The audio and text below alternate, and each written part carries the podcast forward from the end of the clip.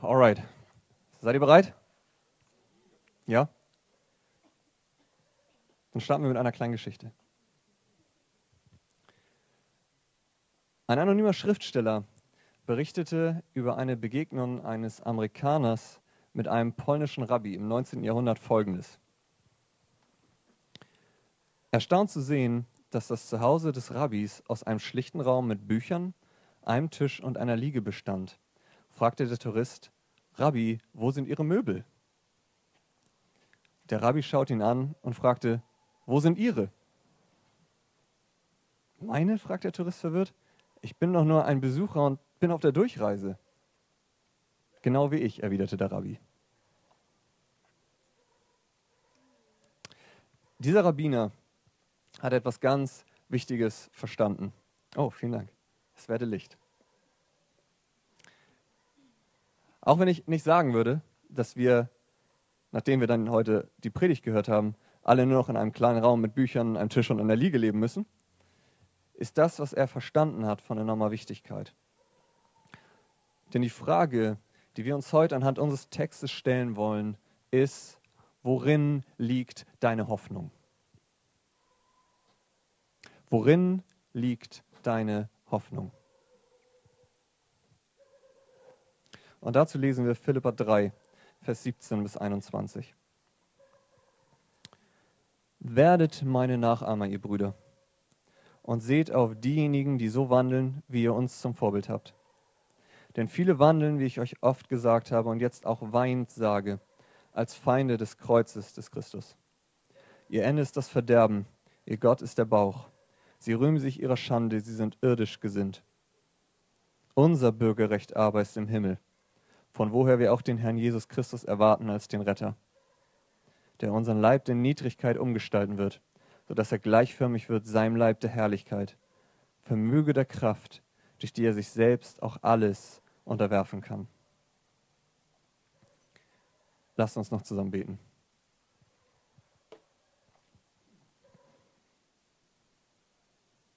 Herr Jesus, ich bitte dich für diesen Abend nur um eine Sache. Und das ist, dass du uns ganz neu zeigst, was du für uns getan hast, wie das unser Leben und unser Denken verändert. Und dass du uns zeigst, wie herrlich du bist. Und darum bitte ich von Herzen in deinem Namen. Amen. Das Erste, was Paulus nun macht und an die Philipper schreibt und wozu er gleichzeitig auch uns auffordert, ist, ihn nachzuahmen und solche, die dem Vorbild von ihm, Timotheus und Epaphroditus folgen. Das, wovon wir also jetzt die letzten Abende gehört haben, schreibt Paulus nun in Vers 17: Werdet meine Nachahmer, ihr Brüder. Und seht auf diejenigen, die so wandeln, wie ihr uns zum Vorbild habt. Worin sollen sie ihn jetzt nachahmen? Was meint er damit? Er spricht von all den Dingen, die er in den Versen 3 bis 14 aufgezählt hat. Er redet davon, nur um einen kleinen Auszug zu nennen, dass wir uns nicht auf unser Fleisch verlassen sollen. Das ist Vers 3. Wir sollen alles andere im Vergleich zu Christus als Dreck erachten und uns danach ausstrecken, ihn mehr und mehr kennenzulernen, Vers 7 bis 8.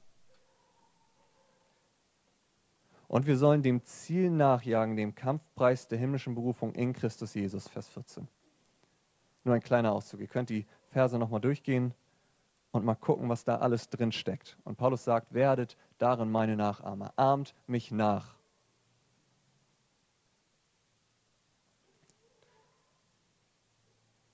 Und beachtet, dass das Aspekte sind, die Paulus hier in den Versen 3 bis 14 nennt, die mit seinem praktischen Leben zu tun haben. Es geht nicht darum, große Reden zu schwingen und dann anders zu leben. Wir haben, ich glaube, Andi war das, der die Stelle auch zitiert hat, dass Paulus sagt: Ich schlage nicht mit meinen Fäusten in die Luft und ich zähme meinen Körper, damit ich nicht predige und dann aber verwerflich lebe. Denn das wäre kein Vorbild, das wäre jemand, der leere Worte macht. Es geht darum zu gucken, wie lebt diese Person.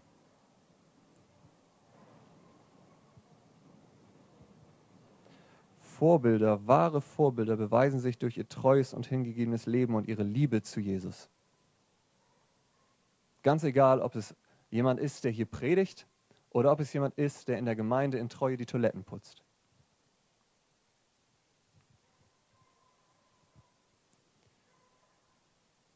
Aber warum muss Paulus die Philipper nun auffordern, ahmt mich nach? Warum war das notwendig? Vers 18 sagt es uns. Paulus schreibt, warum sollt ihr es tun? Weil viele wandeln, wie ich euch oft gesagt habe und jetzt auch weinend sage, als Feinde des Kreuzes Christi.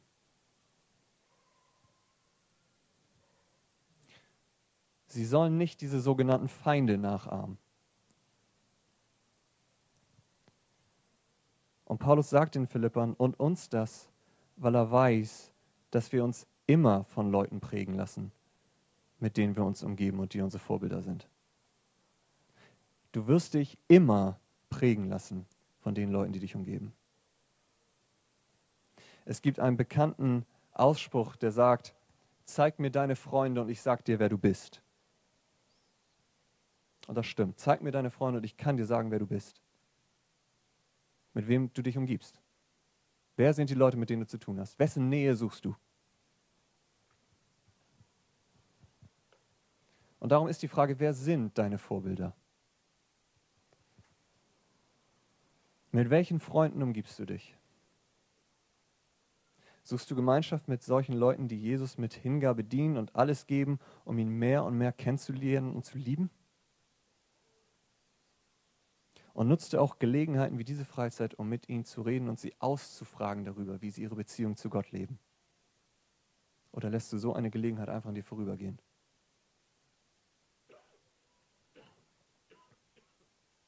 Oder sind die Vorbilder, denen du folgst, Feinde des Kreuzes? Sind das deine Freunde, mit denen du tagtäglich Zeit verbringst? Und damit ist nicht gemeint, dass sie sich aktiv gegen Jesus stellen. Das ist nicht damit gemeint, wenn Paulus von Feinden des Kreuzes spricht. Jesus selbst sagt in Lukas 11, Vers 23, wer nicht mit mir ist, der ist gegen mich. Und wer nicht mit mir sammelt, der zerstreut. Es gibt nur in diesem Fall schwarz und weiß. Es gibt nichts in der Mitte. Und sie werden dich prägen.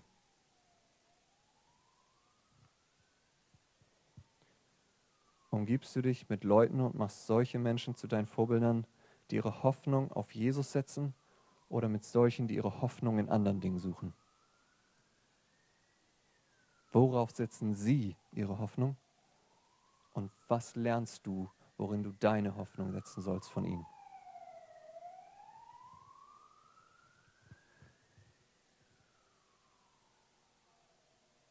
Aber Paulus bezeichnet diese Leute nicht ohne Grund als Feinde des Kreuzes Christi, denn das Kreuz Christi ist der Punkt, an dem sich alles entscheidet.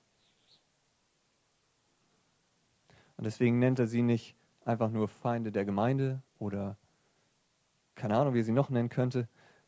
Er sagt, sie sind Feinde des Kreuzes. Sie sind nicht mal unbedingt Feinde Jesu. Sie sagen vielleicht nicht mal, Jesus, nee, der hat blöd gelebt. Vielleicht sagen sie, Jesus hat ein super Leben gelebt. Ja, aber sein Tod, na, das jetzt, nee. Also ob das mir jetzt irgendwas bringt. Sie sind Feinde des Kreuzes. Sie sind nicht Feinde Jesu, sie sind Feinde des Kreuzes Christi. Aber das ist das Entscheidende, Freunde. Das Kreuz ist der zentrale Punkt, an dem sich alles entscheidet.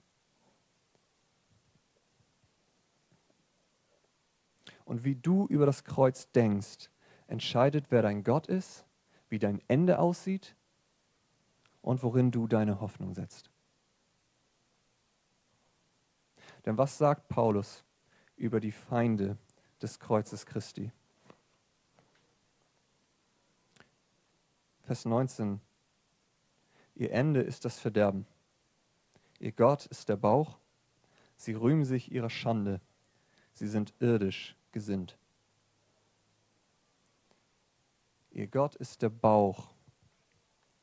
Mit dem Bauch ist entweder gemeint, dass sie wirklich irgendwelche Essensgebote für obermäßig wichtig erklärten oder dass sie sich an bestimmte Verhaltensweisen hielten, aber im Allgemeinen sind damit die sinnlichen Begierden gemeint.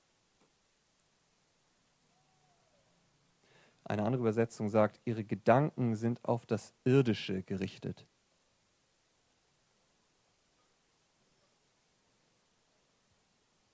Es könnte sein, dass sie ihre Hoffnung gesetzt haben in Ansehen, berufliche Karrieren, Beziehung, Geld, Macht, Sex, was auch immer.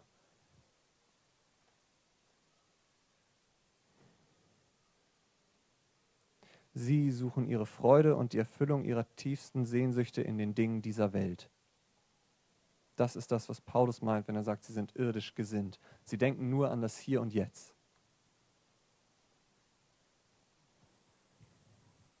Ihr Fokus liegt in dieser Welt und sie hoffen, ihre Erfüllung und Freude hier zu finden.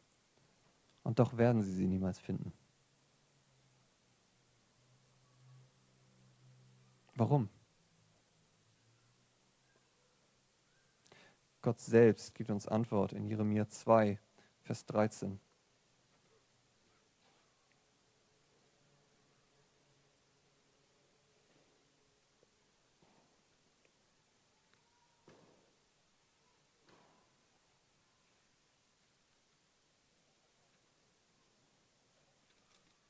Es dauert ein bisschen von ganz hinten bis fast ganz nach vorne zu blättern.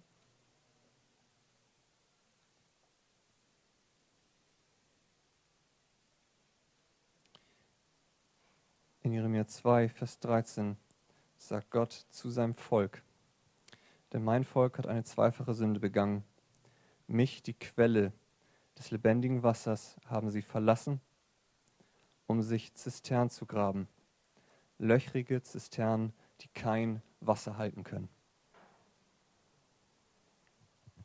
Was Gott hier sagt, ist, Leute, ihr steckt und sucht eure Freude und eure Hoffnung in löchrige Zisternen. Ihr füllt immer Wasser nach und nach und nach und hofft, der Brunnen wird irgendwann voll, aber er wird es nie, weil die Freude, eure Hoffnung fließt immer wieder raus. Ist euch aufgefallen, wenn Paulus davon spricht, dass ihr Gott ihr Bauch ist, was müsst ihr mit eurem Bauch immer wieder machen? Ihr müsst ihn füllen, oder?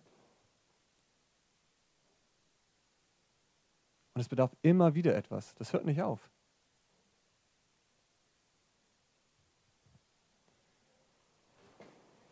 Und so gehen wir mit unserer Hoffnung um.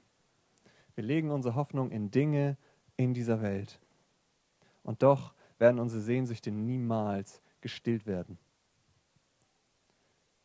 C.S. Lewis hat dazu gesagt, wenn ich in mir ein Verlangen vorfinde, das nichts in dieser Welt stillen kann, ist die beste Erklärung hierfür, dass ich für eine andere Welt geschaffen wurde.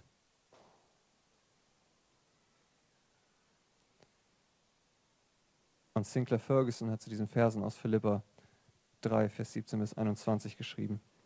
Diejenigen, die nur an das Leben auf dieser Erde denken, leben nur für die Gegenwart, um ihre Wünsche zu befriedigen. Sie kennen weder die Erfüllung in diesem Leben, noch die Hoffnung auf wahre Freude in der zukünftigen Welt.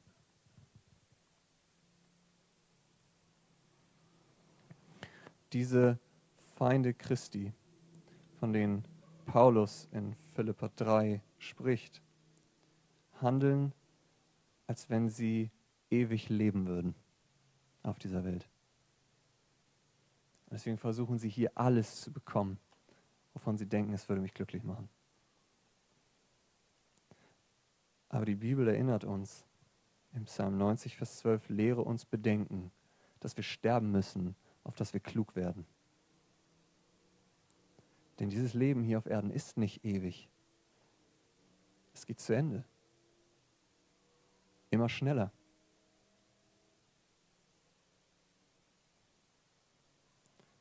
Und was kommt dann? Was sagt Paulus über ihr Ende? Ihr Ende ist das Verderben.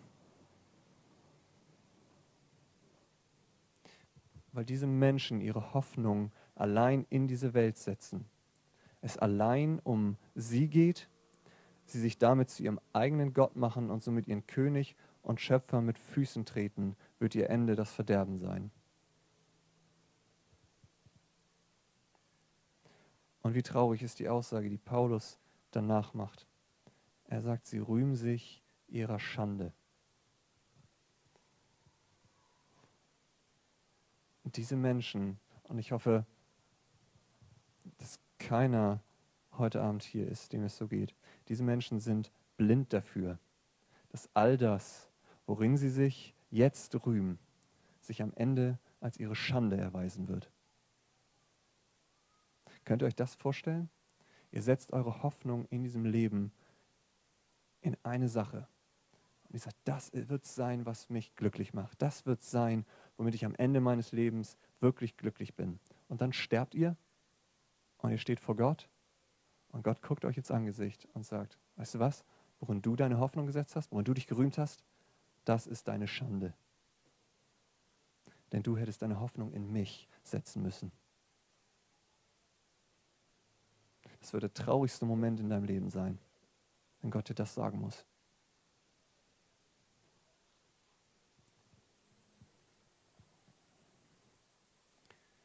Im 2. Thessalonicher 1, Vers 6 lesen wir, wie das Ende aussieht.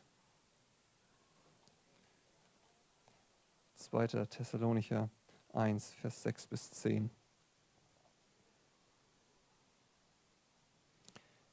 Wie es denn gerecht ist vor Gott, dass er denen, die euch bedrängen, mit Bedrängnis vergilt. Euch aber, die ihr bedrängt werdet, mit Ruhe gemeinsam mit uns, bei der Offenbarung des Herrn Jesus vom Himmel her, mit den Engeln seiner Macht, in flammendem Feuer, wenn er Vergeltung üben wird an denen, die Gott nicht anerkennen und an denen, die dem Evangelium unseres Herrn Jesus Christus nicht gehorsam sind. Diese werden Strafe erleiden, ewiges Verderben, vom Angesicht des Herrn und von der Herrlichkeit seiner Kraft, an jenem Tag, wenn er kommen wird, um verherrlicht zu werden in seinem Heiligen und bewundert in denen, die glauben, denn unser Zeugnis hat bei euch Glauben gefunden.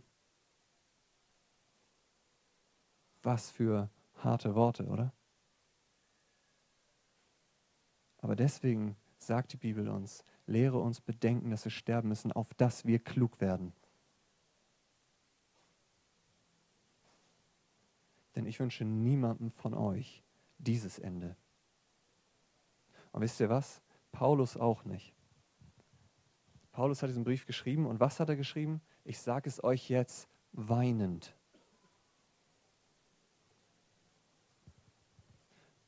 Und ihr Lieben, ich weine wirklich um jeden von euch, der seine Hoffnung in falsche Dinge setzt und dessen Ende so aussieht. Und ich bitte euch, denkt darüber nach, worin ihr eure Hoffnung setzt.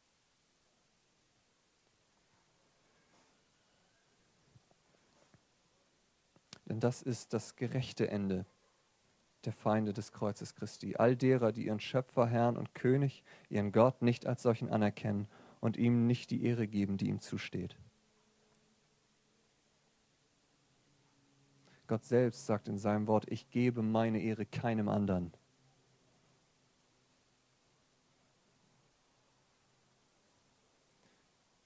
Und soll ich euch was sagen? Jeder von uns hat ein großes Problem. Weil jeder von uns hier gegen Gott rebelliert hat. Jeder einzelne von uns hat Gott durch seine Sünde und Rebellion abgelehnt und ist ein Feind Gottes geworden. Ohne Ausnahme. Jeder von uns.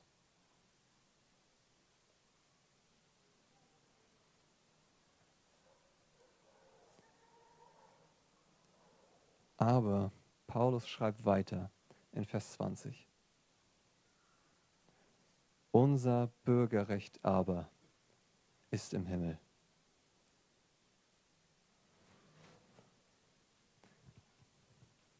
Heißt das, dass es nicht so enden muss? Heißt es, es gibt Hoffnung?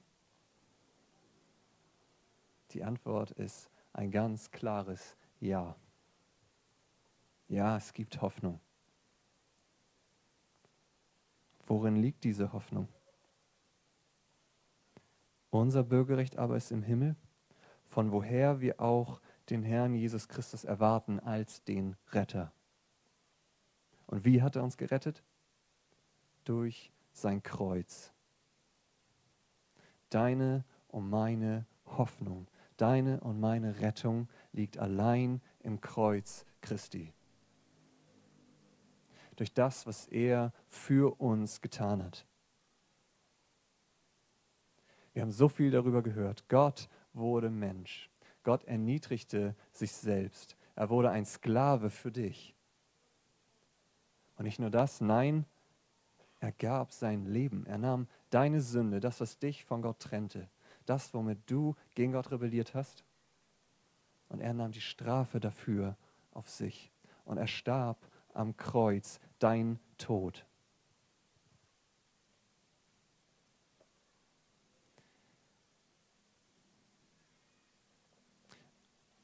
Und wenn wir nun unsere Hoffnung nicht mehr in irdische Dinge setzen,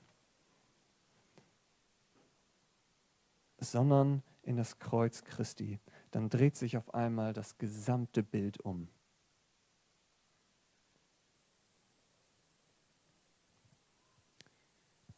Denn unser Gott ist nicht mehr unser Bauch,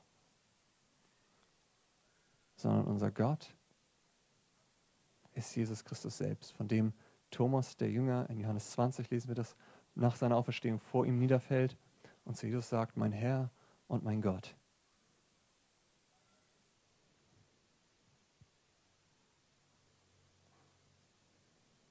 Wir bekommen eine neue Gesinnung. Wir denken nicht mehr an das Irdische, sondern wir denken an den Himmel, der auf uns wartet. Wir bekommen ein neues Ende. Nämlich im Himmel bei Jesus zu sein. Und wir bekommen noch etwas. Paulus schreibt an diese Feinde des Kreuzes und sagt, das, worin sie jetzt ihre Hoffnung setzen, dessen, wessen sie sich jetzt rühmen, wird eines Tages ihre Schande sein. Wisst ihr, dass es bei uns genau umgekehrt ist? Was sagt die Welt über das Kreuz? Die Welt sagt, das Kreuz ist eine Schande. Paulus schreibt den Korinthern in seinem ersten Brief, dass das Kreuz für die Welt eine Torheit ist und ein Ärgernis. Aber das Kreuz wird am Ende das sein, was wir in Ewigkeit rühmen werden. Es ist alles andersrum. Seht ihr das? Das Kreuz ändert alles.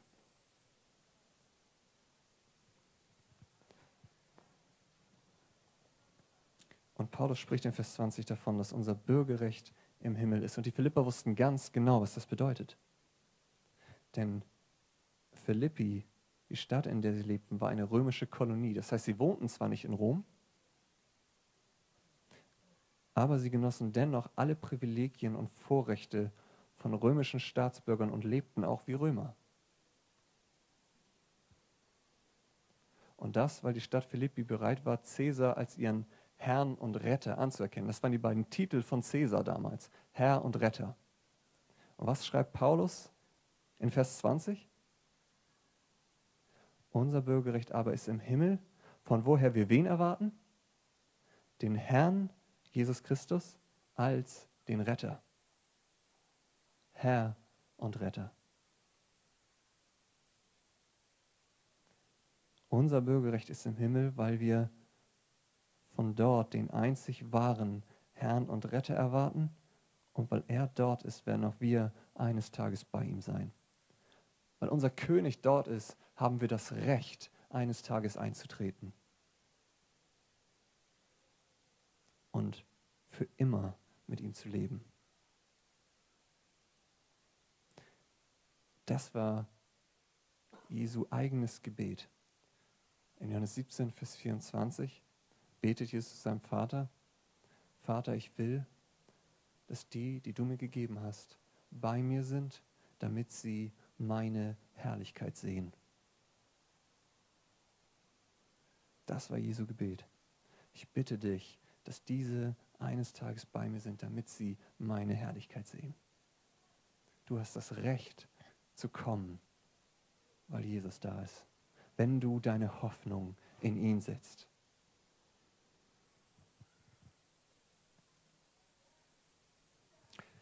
Und interessant ist, dass Paulus den Himmel zwar erwähnt, er sagt, ja, unser Bürgerrecht ist im Himmel, und er erwähnt ihn als Ort unseres Bürgerrechts, aber er fängt nicht an, ihn zu beschreiben, oder? Seht ihr irgendeine Beschreibung, dass Paulus jetzt anfangen würde, ach, und wie schön ist es da, und Ort mit goldenen Straßen, und Wiesen, und Bäume, und Tiere, und nein.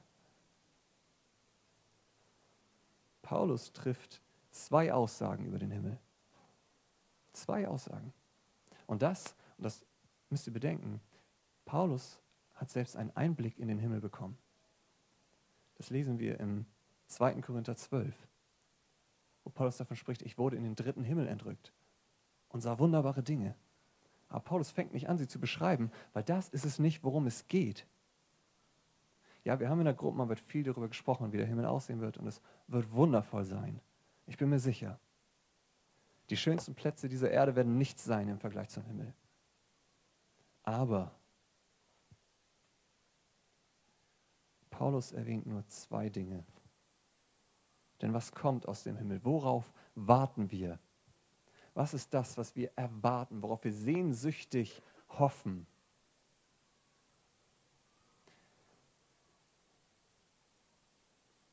Unser Bürgerrecht aber ist im Himmel, von woher wir auch den Herrn Jesus Christus erwarten als den Retter. Es geht weniger um den Ort, als vielmehr um die Person.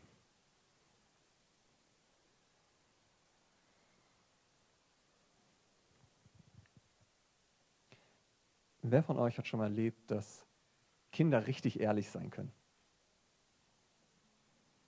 Okay, so einige. Das musste auch ein Vater erleben, der das erste Mal mit seiner Tochter in Urlaub geflogen ist. Und sie stiegen in dieses Flugzeug und das Flugzeug hob ab. Und dann waren sie auf der Höhe angekommen.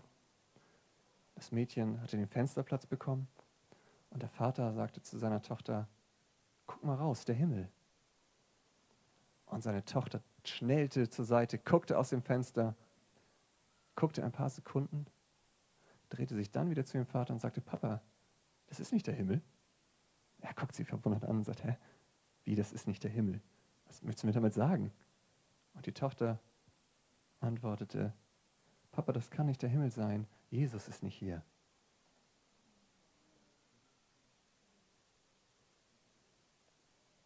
Und das ist wahr. Es kann das schönste Panorama sein. Es kann der schönste Ort sein. Ohne Jesus ist das nicht der Himmel. Ohne Jesus ist das die Hölle.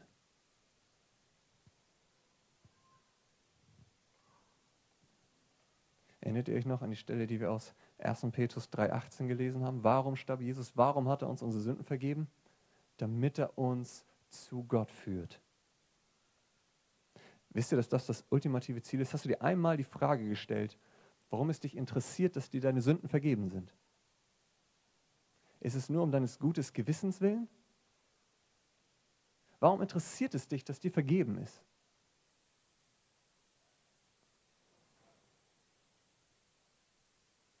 Weil du nur ohne Sünde in der Gegenwart Gottes bestehen kannst, oder? Und das kannst du mit allen Dingen machen. Stell dir einmal die Frage, warum du dich über das freust, was Jesus für dich erworben hat. Lass uns darüber unterhalten und ich sage dir, wir werden immer zu dem Ziel kommen, es endet bei Gott. All das interessiert uns nur, weil wir dann endlich in der Gegenwart Gottes stehen können. Das, wozu wir geschaffen wurden. Gott schuf den Menschen, um Gemeinschaft mit ihm zu haben. Das ist das Einzige, was unsere Sehnsucht stillen kann.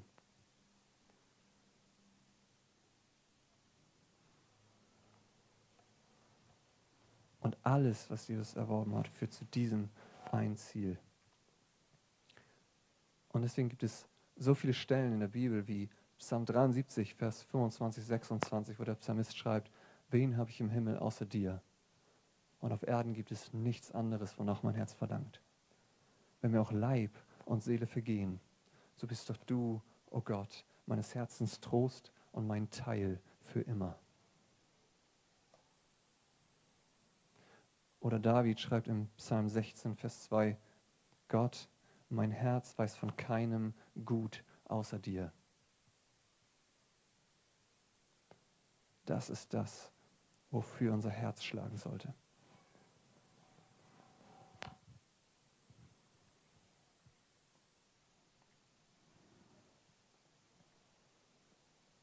Wir erwarten unseren Herrn und Retter. Und das Zweite, was Paulus erwähnt, ist, er wird uns an seiner Herrlichkeit teilhaben lassen. Denn selbst der nichtige Leib, wie Paulus ihn in Vers 21 nennt, in den diese Welt so häufig ihre Hoffnung setzt. Wenn dein Bauch dein Gott ist, dann hoffst du auf deinen Leib. Und Paulus sagt, selbst dieser nichtige Leib, auf den jetzt manche von euch eure Hoffnung setzt, der nichts wert ist, das bedeutet nichtig. Nichts bedeutet er. Selbst der wird eines Tages verherrlicht werden. Jesus wird es wunderbar machen.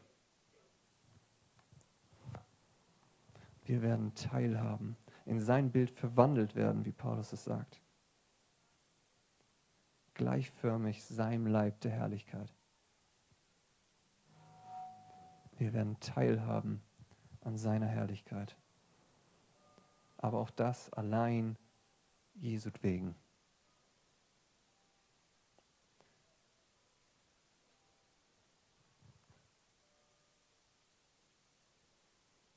Und deswegen lass mich dir noch einmal die Frage stellen, worin liegt deine Hoffnung? Wie würdest du diese Frage heute Abend beantworten? Worin liegt deine Hoffnung? Liegt sie noch in dieser Welt?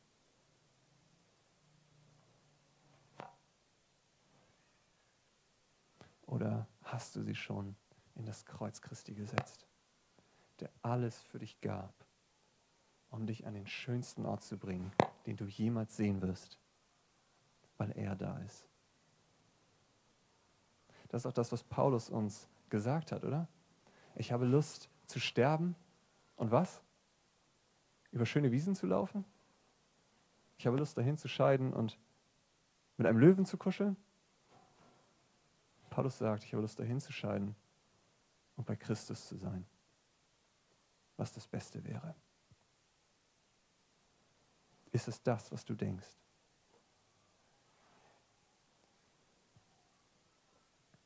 Und er kommt wieder.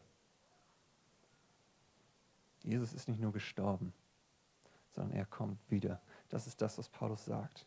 Unser Bürgerrecht ist im Himmel und wir erwarten, dass er wiederkommt.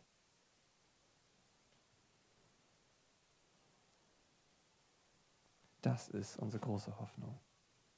Unsere Hoffnung liegt in Jesus, allein in ihm. Und lasst euch nur, selbst wenn ihr mir nicht glauben wollt, lasst es euch von jemandem sagen, der weiß, wovon er redet. Denn Jesus verließ die Herrlichkeit, oder? Und wurde Mensch. Was hat er über den Himmel gesagt? Matthäus 13, 44. Der Himmel gleicht einem verborgenen Schatz im Acker, den ein Mensch fand und verbarg. Und vor Freude darüber geht er hin und verkauft alles, was er hat, und kauft diesen Acker.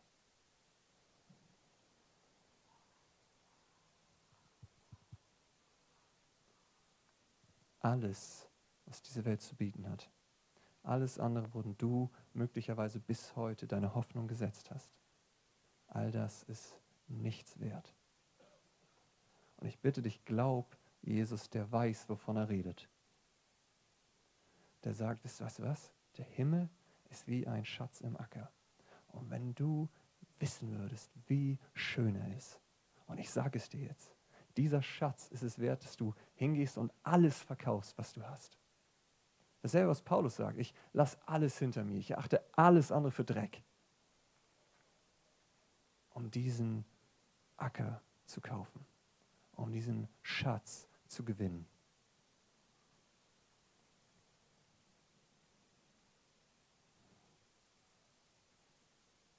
Und ich sage euch eins, wenn wir verstehen würden, was Jesus wirklich für uns getan hat, was er für uns erworben hat und wer Gott ist, was unsere Sünde wirklich getan hat, wie sie uns von Gott trennte und wie Jesus alles gegeben hat, um diesen Fluch wieder aufzuheben, damit wir eines Tages wieder bei Gott sein können.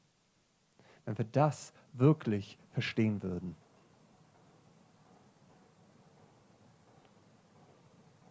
Dann würden wir uns auf den Himmel freuen.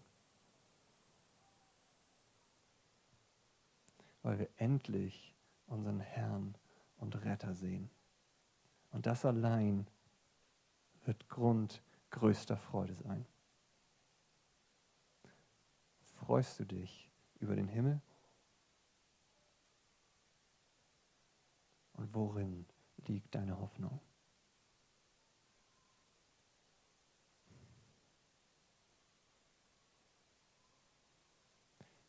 Das Lobpreisteam kann schon nach vorne kommen. Und ich möchte dich einfach bitten, dass du wirklich heute Abend darüber nachdenkst.